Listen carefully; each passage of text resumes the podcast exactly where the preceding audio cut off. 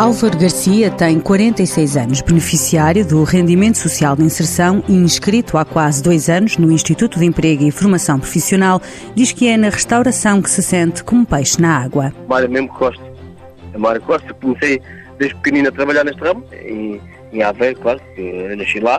E, e foi até hoje, pronto, já, já experimentei várias previsões, já, até nas obras já experimentei, numa fábrica de tintas, para fabricar tintas, e bem, sempre foi isto, e sempre, sou uma pessoa que gosta de conviver com os outros, e gosto de conviver com os outros, e claro, também gosto de aprender com os outros. Inscreveu-se no IFP após ter sido surpreendido pelo desemprego. Eu trabalhava muito anos aqui numa casa que era o Pátio de Faustino, aqui em Torres Vedras, e lá muito anos a trabalhar. Só depois, houve lá as partilhas deles, sabe?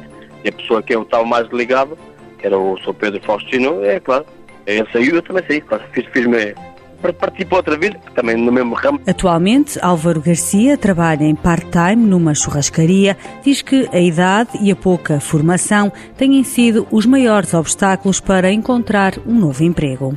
A idade que tem, e, bem, e também na sua idade, também a, a escolaridade que tem, claro que é um bocadinho ao pé de, de outras pessoas que têm mais estudos, mas há uma coisa, claro, eu também sou daquelas pessoas que, que estou na última fila da, ou melhor, não, não uma pessoa da lista, assim é que é.